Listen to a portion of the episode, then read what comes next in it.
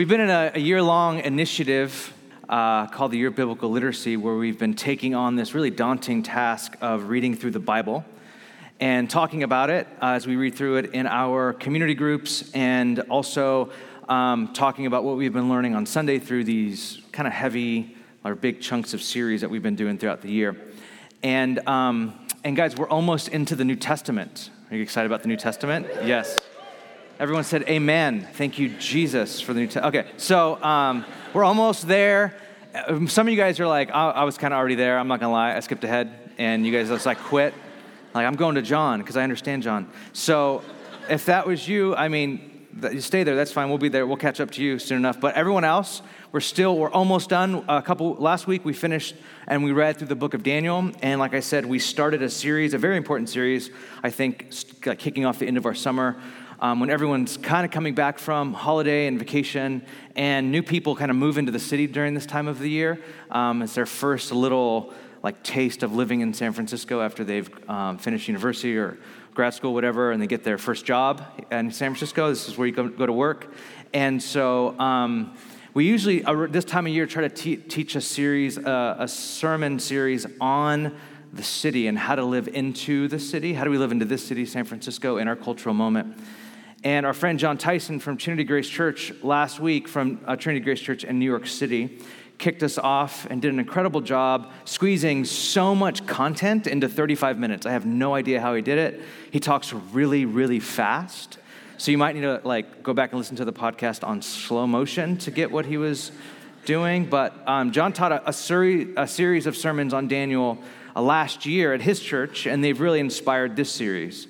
And he was kind enough to frame up the series um, on being a creative minority. And I really do encourage you to get the podcast.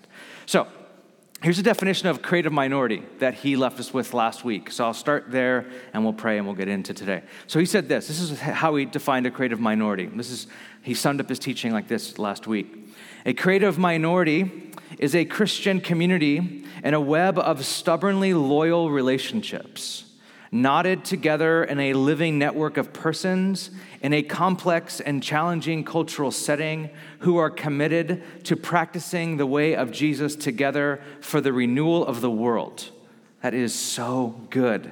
A creative minority is a Christian community, a church, and a web of stubbornly loyal relationships that we're so committed to each other that you could almost call us stubborn in the way that we just won't like untangle from each other knotted together in a living network of persons. We don't just show up for church on Sunday, we have like a living network of people that live to, together in life rhythm together. Um, in a complex and challenging cultural setting, that's our city, who are committed. And why are we doing all this? Because we're committed to practicing the way of Jesus together for the renewal of the world. So today we are looking at Daniel 1, as Carrie just read for us. And I want to focus our time this morning on verse 8, where it says, But Daniel resolved not to defile himself with royal food and wine. But Daniel resolved. Let's pray. Lord, I thank you for this, this church community. Um, just in traveling, I just I'm always reminded how much I I love that unique thing that you're doing in this community, in this time in history.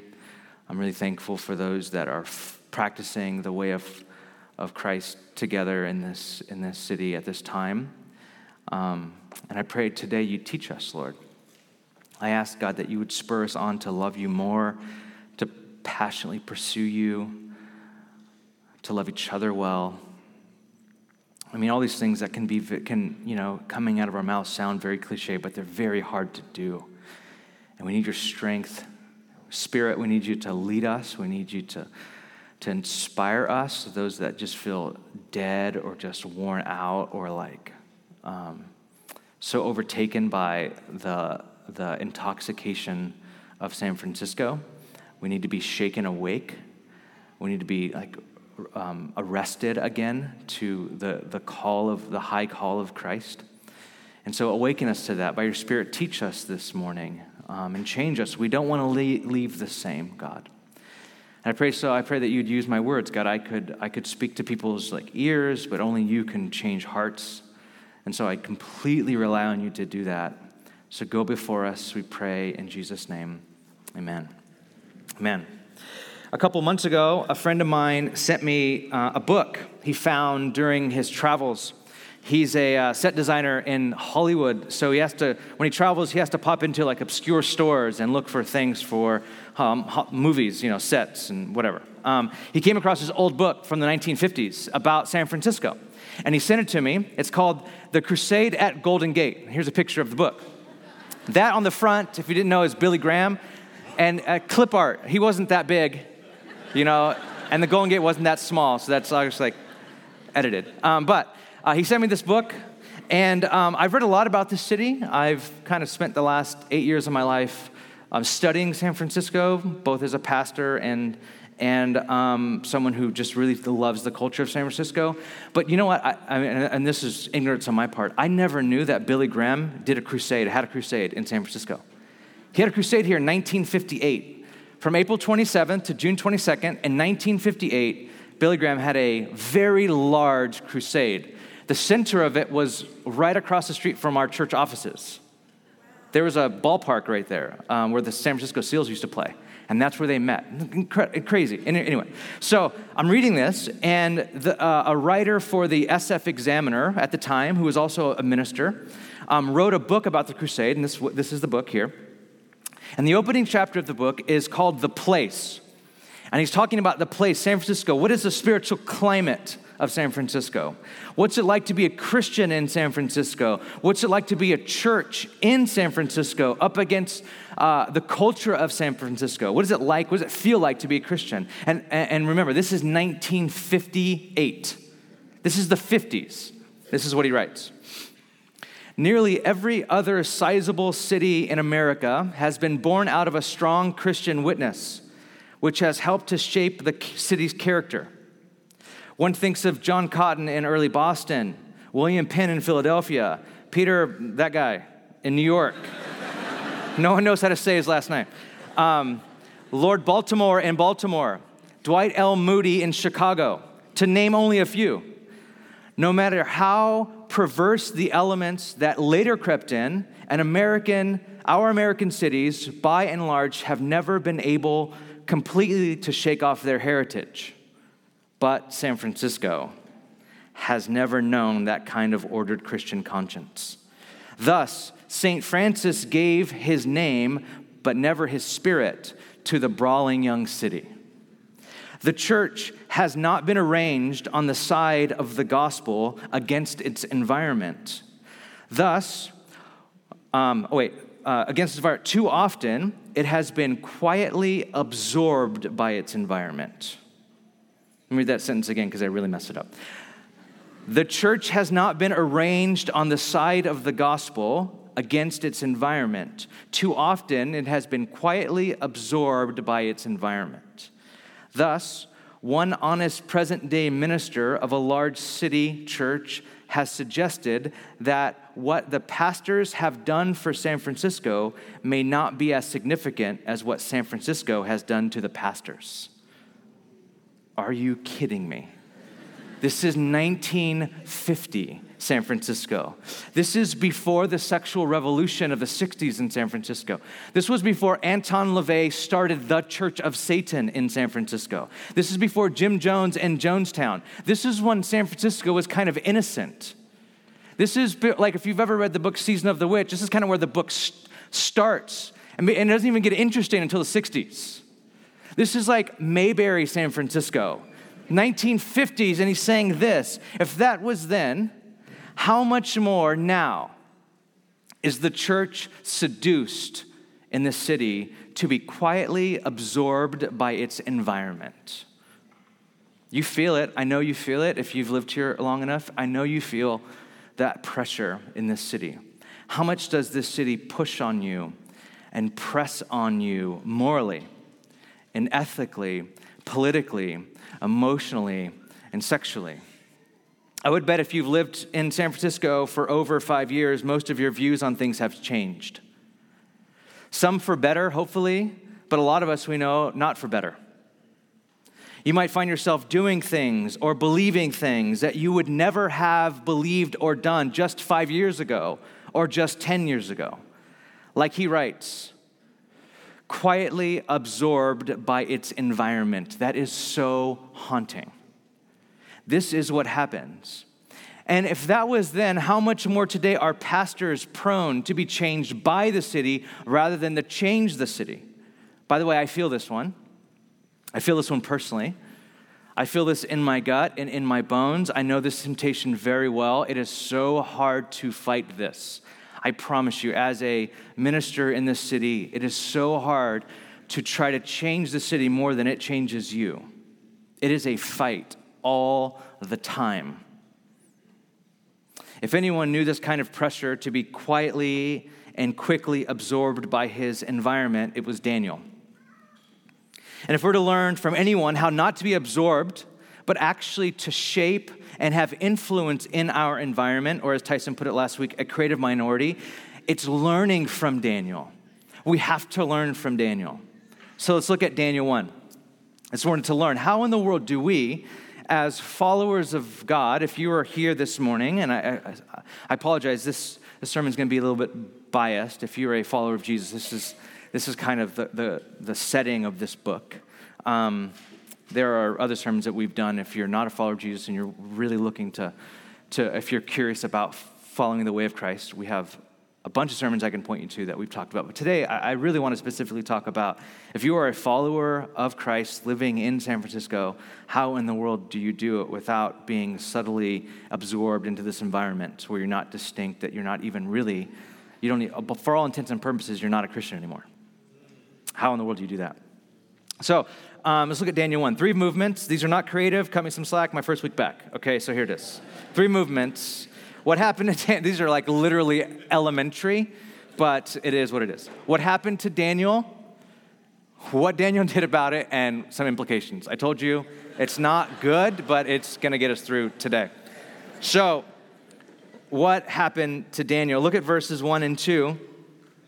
Um, it says, uh, in the reign of Jeho- Jehoiakim, his 30 year, uh, king of Judah, he was not a good king at all, by the way, Nebuchadnezzar, the king of Babylon, came to Jerusalem and besieged it and ransacked it and leveled it. And, and it says the next sentence this is a very strange way of wording such a tragic event. And the Lord delivered Jehoiakim, king of Judah, into Nebuchadnezzar's hand. The Lord delivered, it says, along with some of the articles from the temple of their God. And they carried them off to the temple of his God in Babylonia and put in the treasure of the house of his God. Um, what's going on here? Well, first off, remember, we've been learning this for the last year, or over the last year, this, this calendar year, that God has called Israel to be his covenant people. He's called Abraham out and said, I'm going to make you a people so that you can be a light to the nations. And as you are a light to the nations, a light to the world, I'm going to bless the whole world through you but you have to, you have to be in covenant partnership with me. You have to live separate than the world, and then you're going to be a light to the world. But the people of Israel have stubbornly refused year over year, generation after generation. It goes from bad to worse to bad to some reform, but to bad again, and some reform and bad again. They've over and over again turned to idolatry, the worship of other gods. They've turned over and over again to injustice of the poor and the foreigner and the exile. And, the, and, and, and as they've done these things, God is going to judge them. And after hundreds and hundreds of years of God warning Israel, over and over again, if you don't stop, I will judge you. If you do not stop, I will bring you into exile. Finally, God says, Enough is enough. And God like removes his hand of protection, and um, Israel is sacked by Babylon, destroyed, and drug into exile. And exile is like the context for this whole book. And it says, the opening line says, The Lord delivered. The Lord delivered Jehoiakim, king of Judah, into um, Nebuchadnezzar's hand. This is, a, this is very strange, by the way.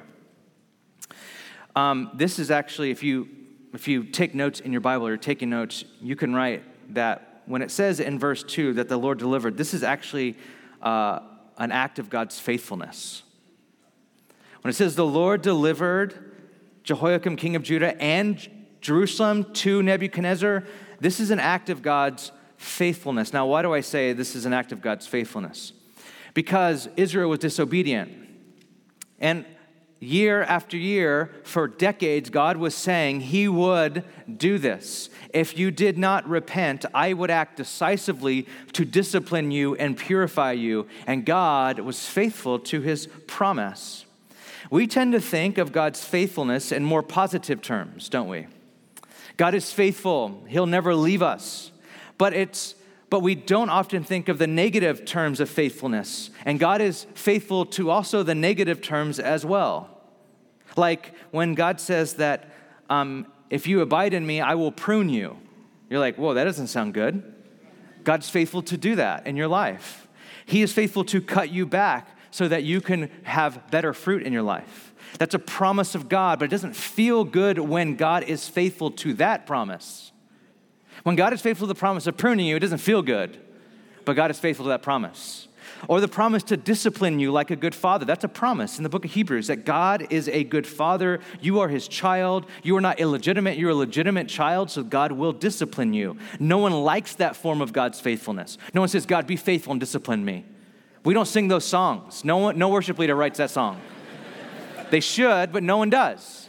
We wouldn't sing it. We wouldn't buy it. We wouldn't sing it. We'd play it once. No one would sing that song. Like, I'm not singing that song. But this is true like we don't, but this is like a negative side to God's faithfulness, but it's still God's faithfulness.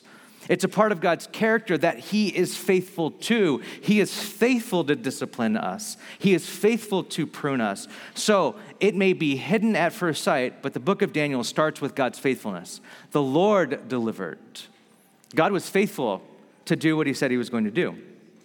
And then there's this whole thing about like the temple getting sacked and that all the idols are taken from, from um, the temple and brought into the temple of, of Babylonia.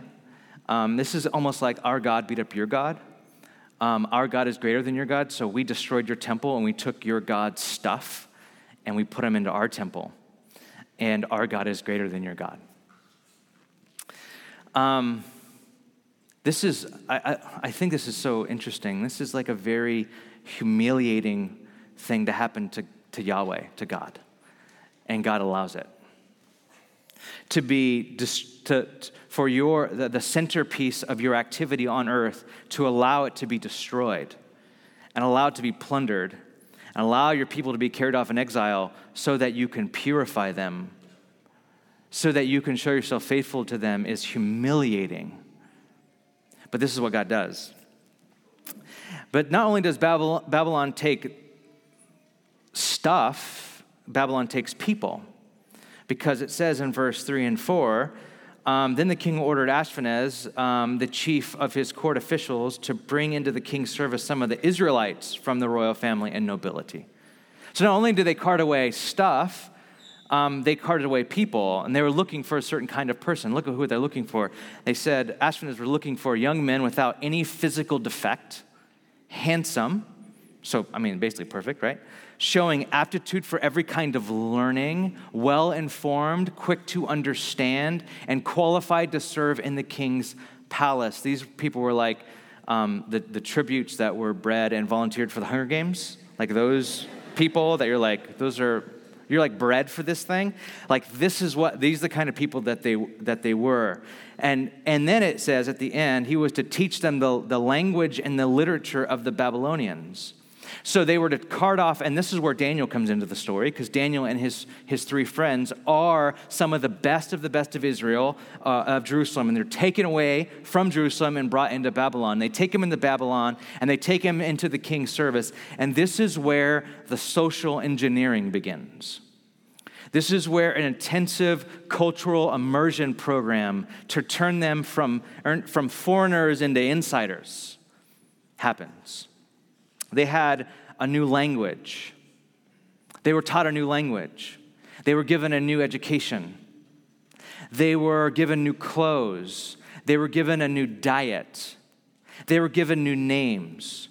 And names in, in, in ancient Israel weren't just names. People didn't just like look up baby names and ones that were like popular but not many people had them and like that's what my kid's name's going to be. These were identity statements They were even prophetic. So when, when someone was named in ancient Israel, it was like prophetic over them.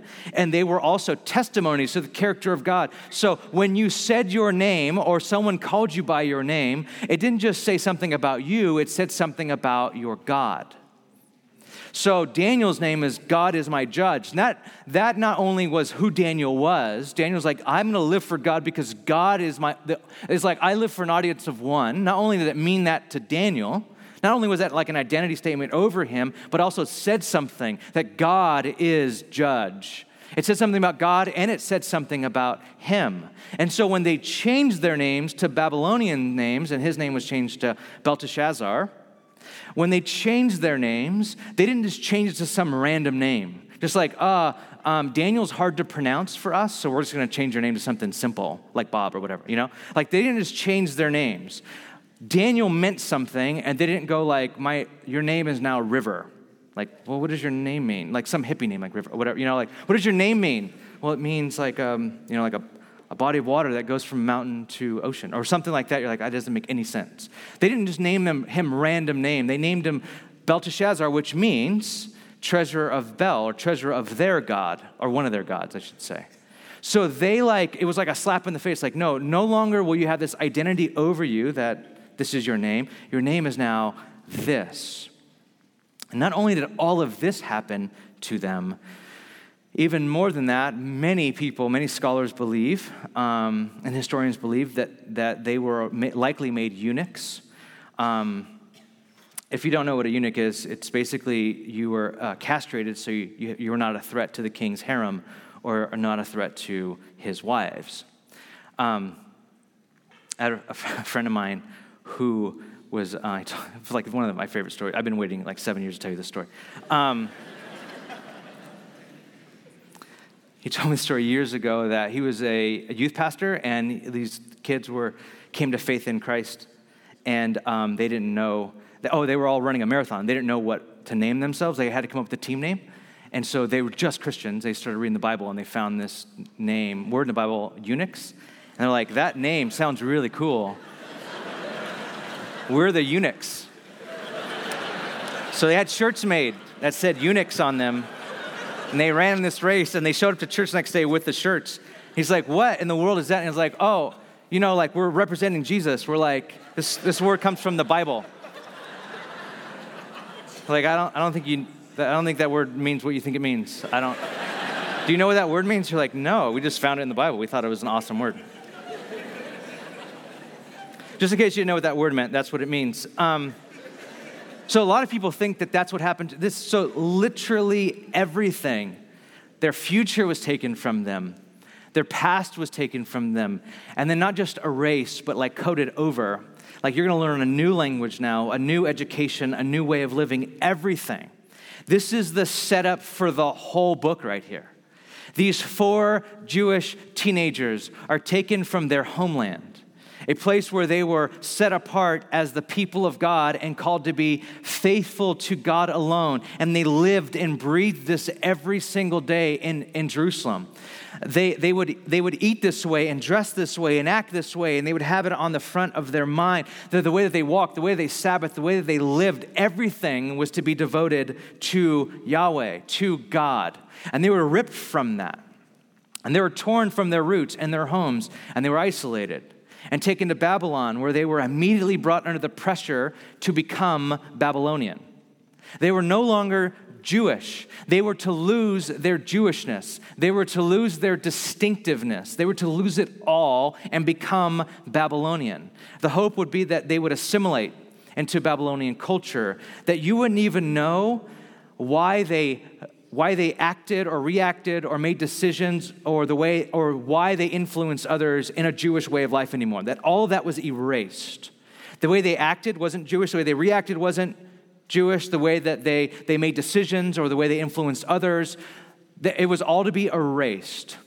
So, next slide. The question the book raises is how do you live and even succeed in a progressive and competing environment as you remain faithful to your calling and distinctiveness as a follower of God. This is the setup for the whole book right here. the question that this whole book raises is how do you live and even succeed? Because Daniel and his friends succeeded in a progressive and competing environment as you remain faithful to your calling and distinctiveness as a follower of God. How could these four famous young men have gained such, such success in a pagan court without being tainted by it? How can you gain success in this world of capitalism and image and politics and consumerism without being tainted by it? This is resilience. This is what it means to be resilient. How do you become resilient? How in the world do you compete in, in, in San Francisco and have success in San Francisco that's ran on image and politics and capitalism and consumerism and technology? And how do you do that without being so destroyed by it that you're no longer distinct as a follower of God anymore? There is nothing that separates you from anyone else at all. Maybe what you do on a Sunday morning for an hour and a half, maybe that, but that's about it. And maybe that, like maybe twice a month. Other than that, nothing is different. How do you maintain resilience? So, what did Daniel do? Verse 5, it says, The king assigned to them a daily amount of food and wine from the king's table. And they were trained, um, they were to be trained for three years, and after that, they were to enter into the king's service. Verse 8. This is the, the hinge of the entire book right here. But Daniel resolved not to defile himself with the royal food and wine, and he asked the chief official for permission not to defile himself this way. But Daniel resolved. What Daniel did here as a teenager, he was a teenager, by the way. He was somewhere between the ages of um, probably 14 and 18. What Daniel did here as a teenager had effects on his life when he was over 70 years old, still living in Babylon. What he did right here, right at this moment, allowed him to chart a course to be faithful to God in Babylon for over 70 years. What did he do? What's going on? Um, part of the Babylonian cultural immersion project was to eat food and wine from the king's table. And I promise you, this was really good food and wine. This was very, very good. This is like subtly brilliant right here. This cultural immersion project that Babylon came up with was subtly brilliant. We imbibe culture through its food and drink. We imbibe a culture through its food and drink. If any one of your friends has ever asked you who live in San Francisco, when they're here to visit, what to do, most of your list will be things you eat and drink. Like, hey, what do I do in San Francisco? And you give them lists lists of places to eat and drink. Ash and I were just in Paris, and what I mean by we were in Paris is that we ate our way through Paris. And when, any, when you ask anyone, just give us a list of Paris, most of the places were places to eat eat here and go here. And what, imagine if we went through Paris and didn't eat a thing, if we brought like our own kind bars the whole time and just ate those. You, were, you did not go to Paris. I'm sorry. You did not do it. You, we and I, you and I, we imbibe, we take in a culture through its food. It's called soft influence. It's subtle, it's powerful. Before you know it, you want to live like in Paris at a cafe, like smoking cigarettes all day. You just want to do that for life. You're like, it just imbibe it. Like, that's all I want to do. That's it. That's all I want to do in life. I'm okay with not doing anything else in life. You take in its culture through its food and its drink. That's how you imbibe a culture. This is where um, we literally take in culture, right? I mean, you take it into your body, you ingest it, it becomes a part of you. But Daniel, it says, resolved not to defile himself this way. Now, why didn't he eat the food? Of all the places to stop, why food? I might have stopped with clothes, but not food. I'm like, I, am not gonna wear, I, am gonna eat your food, but I'm not, it's not gonna wear that. Like your food looks good, but your clothes don't look good. Like that, I, I probably would why did he stop with food? Why did Daniel say, I'm not gonna defile myself with food? Well, some people think, uh, think it was because the food was sacrificed to idols.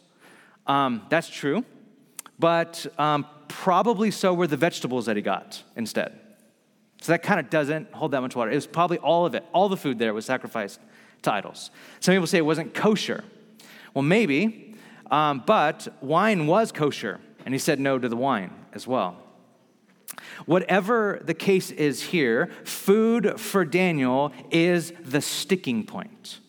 Food for Daniel is where he draws a line. He knows, Daniel knows, and this is what takes immense amount of wisdom. This takes immense amount of willpower and strength and dependence on God. He knows that food is where he would be compromising his devotion to God. All of these things he would take on. He would take on a new language. He would take on new clothes. He would take on a new rhythm of life. He would take all of that, but food is where he said, No, if I do this, I will lose it all here. And I will not lose my faith. I will not lose my distinctiveness. I will not stop being me. I am, Daniel, someone where God is my judge, and I will stand before God. One commentator writes this Accepting the palace provision involved a compromise of faith in a way that accepting a share in its life, its work, its education, and its names do not. Believers in other contexts or in other cultures might have identified their sticking point elsewhere. The point is that the line should be drawn somewhere. Total assimilation is to be avoided. The point is for Daniel that he said in his heart, If I take the food, it's over for me. And Daniel had to make a move where if he was going to live a life faithful to God in Babylon, see, that was his point, that was his hope. As I live in Babylon, I'm going to remain faithful to God. He had to do something where all his dependence was still on God. And if he and if God didn't act and if God didn't move, he was stuck. He was lost. He had to make a decisive move to where, okay, I'm in a place where I can completely just receive this culture and be so influenced by this culture that I've lost all of my distinctiveness. I have to draw the line somewhere. And I have to draw the line in a place where, I ha- where it's going to force me to be dependent on God. And in a place where if God doesn't act, I'm, I'm, I'm toast. If God doesn't act, I'm done. So what does he do? He decides to be a vegan. Now, if you're already vegan, you're almost there. I mean, like you're close. See, you're like, like I knew it. I got it. Um, now, vegan, being a vegan is great, but if you're training, physically training, probably not the best thing. Now, some of you are like, oh, no, no, no, I beg to differ. Like, you know, vegan protein shakes and kale. No, no, no. They didn't have that. They didn't have Vitamixes then, okay? Think leeks. Like, he lived off leeks. Think that. Don't think all the like exotic protein packed vegetables that you eat today. He lived off of something like leeks. And to be strong while eating vegetables in this culture, at this time, Daniel had to rely on God for his training. During this three year period of living off of vegetables, he had to rely on God for his strength. He had to rely on God for his, for, for his physical capacity, and God had to intervene or he was done. And when he rolled out the plan to Ashpenaz, because Ashpenaz said, Hey, this is we're giving you all this stuff and then you're going to eat from this food. And, and Daniel said, okay, um, this is where I draw a line. Ashpenaz, I, I, I, can't eat from that table. Ashpenaz was, um, was, was shocked. He was puzzled. To Ashpenaz, who was overseeing his training, Ashpenaz knew no other way to be strong or to look good than by eating food supplied by the king. Ashpenaz, when Daniel said, No, I'm not going to eat the food, I just, maybe just vegetables. He's like, wait, wait, wait, you're saying that you're not going to eat from the king's table, and your whole, the whole point of this at the end of this three years that you're strong, that you're smart, because you're going to go into the service of the king. So you have to be strong and you have to be smart. I don't know any other way for you to be strong and good looking and smart than by eating from the food the king supplies. And Daniel goes, there's actually another way. There's another way, and I want you to try me. There's another way, and it's really me being reliant on my God. It's not being dependent on the king of Babylon, but the king of the world. I can be dependent on God, and I can trust God. And I can trust God for my, for my strength, and I can cu- trust God for my physical appearance, and I can trust God for my education. I can, tr- I, I can, just let me have this. And Ashpenaz doesn't really want to do it, Daniel says, okay, just, just do a controlled trial. So just a, a three week, a couple week period and just see. And Ashpenaz agrees to this controlled trial, and then the result is this verse 15 through 17. At the end of the 10 days, they look healthier and better nourished than any of the young men who ate the royal food. They looked better and healthier. So the guard took away their choice food and wine, and they were to drink and gave them vegetables instead. To these four young men, God gave. To these four young men who did this, God says, I will not be outgiven. You've given, you've given your devotion to me. I'm going to I'm going to devote myself to you. I'm going to give you knowledge and understanding of all kinds of literature and learning. And Daniel could in, understand visions and dreams of all kinds. By this moment that happened with Daniel, this decisive action. Okay, that's what, that's what went on. And then eventually he's presented to, the, to King Nebuchadnezzar, and there's no one better. There was no one better than Daniel and his friends. No one. So that's the story. That's what, what, what went on in Daniel 1. What are some implications that we can draw from this? Notice that in this story, um, there wasn't that much danger written all over it. Like, you don't read Daniel 1 and go, oh my gosh, I'm so afraid. Like, there's not that much danger in Daniel chapter 1. In Daniel chapter 3, you get the raging furnace of fire that Shadrach, Meshach, and Abednego are threatened to be thrown into. That's danger, right? You're like, fire in a furnace, hot, consumed, they might die, there's danger. Daniel in Daniel 6 gets thrown into the lion's den. You guys remember that story from Sunday school? Dangerous, right? Like, I'm gonna be eaten alive by a lion. That's dangerous. This, Daniel 1, doesn't really have that much danger it doesn't seem like it. But Daniel chapter 1 is all about subtle intoxication of Babylon. It's actually very dangerous. It's dangerous like San Francisco is dangerous. Subtle intoxication. And that is very dangerous, if not more dangerous. And we need wisdom to see it because we can't often see it. We can't often see the intoxication. We cannot often see how, how subtle San Francisco pushes on us and plays on us and seduces us and woos us to itself. So we'll go back to where we started with the story of San Francisco and the quote I read, where he says, The church has not been arranged on the side of the gospel against its environment. Too often, it has been quietly absorbed by its environment. You know what this is? This looks like compromise. This takes the form of slowly drifting away from God. Slowly drifting away. It's subtle to what you used to use your money on like five years ago and how you spend your money today. It's that subtle. It's a shift in what you buy, it's a shift in how much you drink what you used to drink and how much you used to drink five, ten years ago? I mean, if you're five years removed from 21, that is. You know what I'm saying. It's what you used to watch and what you're watching now. Things like little gateway things that we watch on Netflix or HBO Go or whatever, like that subtly ebb away. Like if you were to show that to yourself like eight years ago, you're like, oh my gosh, no, no, I can't watch that. Now you're like, oh man, that's a great story. It's like the story, right? Or whatever. And we get into it, and we're like, everyone's watching, and everyone's like live tweeting about it, whatever. And we just get sucked into it. Where it like erodes us, it erodes our relationship. We know we watch it. We're like, this is sinful. This is so bad, but it's so good. How can I not watch it? It's just a story. It's life. It's real life, man. Whatever, right? And we say it's just,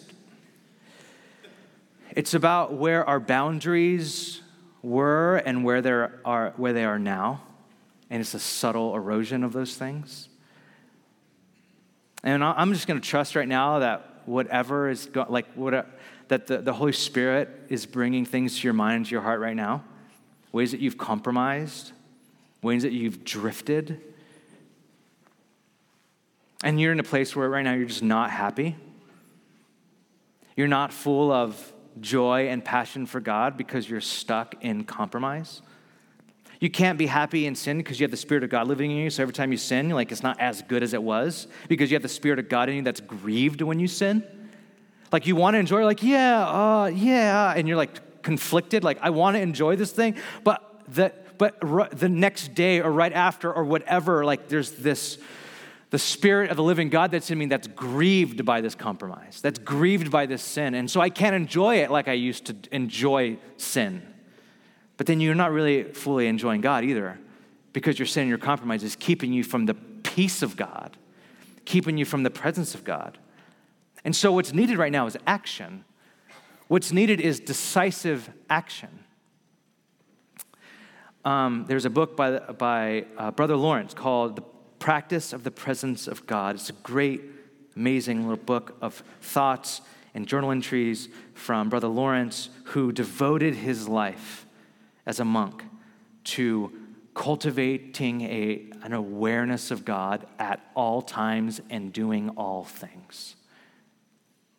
And he says the way to practice the presence of God is by renouncing once and for all whatever does not lead to God renouncing once for all whatever does not lead to God. Does that thing lead you to God? Well, no, but it's just like a thing I do.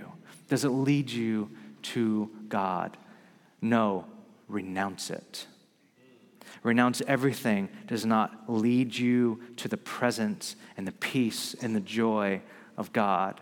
And you might be thinking, well, how in the world will I do anything in this life? Daniel did. Daniel became like the most powerful person in the most powerful nation of the known world at that time as a follower and a devoted follower of Yahweh. Renounce. Daniel had a resolve in his heart I will not do that. I will not go that, down that road. I will not eat from that thing. And if this means my death, and possibly even Ashpenaz's death, and possibly the, the death of my four friends, then so be it. I'm not going down this road. We also not only do we have to renounce, we have to resolve. We have to resolve ourselves to a greater vision of life. We have to resolve ourselves to a life lived for God's joy and love and peace, God's glory. Like we have to resolve ourselves to go, I'm actually going to live my life in San Francisco to please God. God is like my only judge. I'm going to live a life that pleases God. Um, when I was a young uh, pastor. I taught through the book of Daniel years and years and years ago. Um, gosh, like 15 years ago now or something like that. And I was young, uh, and I remember this, this, this, but Daniel resolved was like, kind of did something in me and stuck in me. Like there's some things that I, as a, as a Christian, a follower of Christ, follower of Jesus, and as a husband at the time, um, and as a pastor, I have to resolve myself to do. And I have to resolve myself to do them almost every day or over and over and over again. And Daniel was inspiration, but also this quote from a, a, a minister named Jonathan Edwards, preacher, very famous preacher, Jonathan Edwards, in 1723. He wrote his quote resolutions, 70 revolutions in all, when uh, resolutions in all, when he was 20 years old. He was just entering into his career as a minister. And he wrote 70 down 70 things that he would resolve himself to do. He says this, this is how he starts. Being aware that I am unable to do anything without God's help, I do humbly entreat him by his grace to enable me to keep these resolutions so far as they are agreeable to his will for Christ's sake. And then he says this Frequently, I hear persons in old age say how they would live if they were to live their lives over again. Resolved that I will live just as I think I shall wish I had done, supposing I live to an old age. Resolved, I will look ahead to I'm 80 years old, and what kind of man and, or woman do I want to be? Resolved, I'm going to start plotting a course right now, and I'm going to be that right now. I'm going to do that right now. I'm not going to let my career and then all the like the, the managing of my family and managing of my schedule and managing of this crazy city and managing of my social media profile, all of that to overwhelm what I'm resolving to be when I, as, as I walk and journey with God. Resolve, I'm gonna do that now. I'm gonna start living and plotting that now, and I'm gonna resolve myself to that today. He was 20 years old when he did this. Daniel was teenager, resolved. I'm gonna be dependent on God and I'm not going to defile myself. This is the line. I'm not going to cross it. And I'm going to resolve myself to this afresh. And he did it over and over and over again. Three years, possibly even longer. We need, not only do we need to renounce, we need to resolve in our hearts. We need to resolve in, in places of, of character in our life. This is the line, and I'm not going to cross it. This is what I want to be. This is the kind of person I want to be. This is the kind of, of husband or wife or man or woman or boss or entrepreneur or you know freelance whatever it is this is the kind of fill in the blank i want to be resolve i'm going to start renouncing things that keep me from the presence of god and i'm going to start charting a course of character and life and obedience to god to get there and god will meet us. And God will act. Guys, I, I know that's almost dangerous to say because I'm putting God on like, like, on blast, like, God, you got to show up here. But this is exactly what Daniel did. Like, if God doesn't show up here, we're done. We're doomed. I, I, I want to live that way. I want to live in a way where, like, okay, if God doesn't show up in this moment, we're all done. We're all done. And this is what it'll take for us today to be faithful to Christ in our culture, in our context, in this city right now. It'll take renouncing. There's a lot of things to renounce. And it'll take resolve. This is the way that Daniel begins to live a life of faithfulness. This is the way Daniel begins to live a life that's successful in Babylon and faithful to the call of God. And so, as we close, I want to, as a church, We've been a church for almost seven years. We'll be seven years old in January. Um, I want to spend time uh, repenting as a, a church, even for our church right now, from where we as a church have drifted from devotion to Christ, passion for Christ, centrality of Jesus in our church. Where maybe at the beginning we used to talk a lot about how if, if, if it not for Christ, we're all doomed, but now we think we have it figured out. If it's not for Christ and the stuff that we do, and some other good programming that we have, or some other good stuff that we have as a church, I just want to repent for whatever, however we've drifted. And I want to ask the Holy Spirit to show us now, even as a community, how we've drifted from devotion, like committed devotion, passion, centrality of Jesus, childlike faith, to repent from that together as a church and go, Christ, we want you in the center. We want you to be everything to us. We want to be completely devoted to you, our eyes, our mind, our heart, our lives fixed on you. And we don't want to live a life of compromise. We don't want our church to slowly ebb away because of small compromises. Lord, keep us from that. Lord, we pray now that you would keep us from drifting I want to pray and repent, really, on, on behalf of our church community in ways that we have, have slipped or drifted in our devotion to you. Our, our passion for you. I want to repent for thinking we're so smart and we know how to do things now. It can't be as simple as depend on God. You need to do other things. Would you please, um, would you please forgive us of that, Lord? You might use some really strange means for us to live faithfully into this city. It might be as strange as not eating from the king's table, but living off of like leeks for three years or something. That might be that might not seem so strange in this city, but it was strange then. What ways do we live into faithfulness to you as a church community, God, please show us. I want to pray for my brothers and sisters now who have compromised, who have slowly drifted away. When they moved here four years ago, they never would have thought, they never would have chose, I'm moving there so I can move away from God, but somehow they got there. And it's devastating. It's, it's very sad, and they feel stuck. They don't know their way home. I pray, Holy Spirit, that you would be a guiding light leading them to Christ that they would renounce things that have, that have kept them from you, compromises that we make, silly ones, just stupid compromises that we make for things that are, are not lasting.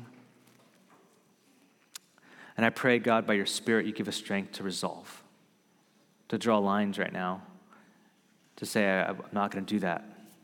I'm drawing a line. I'm just not going to compromise that way. I'm not going to defile myself that way. I'm just not going to do it. I know that takes tremendous amount of self-control, but you promised the, one of the fruits of the Spirit is self-control. So, Holy Spirit, come. We invite you now to bring your love and joy and peace and patience and kindness and goodness and faithfulness and gentleness and self-control. Against such there is no law. Bring your spirit now, Lord. We pray in Christ's name. Amen.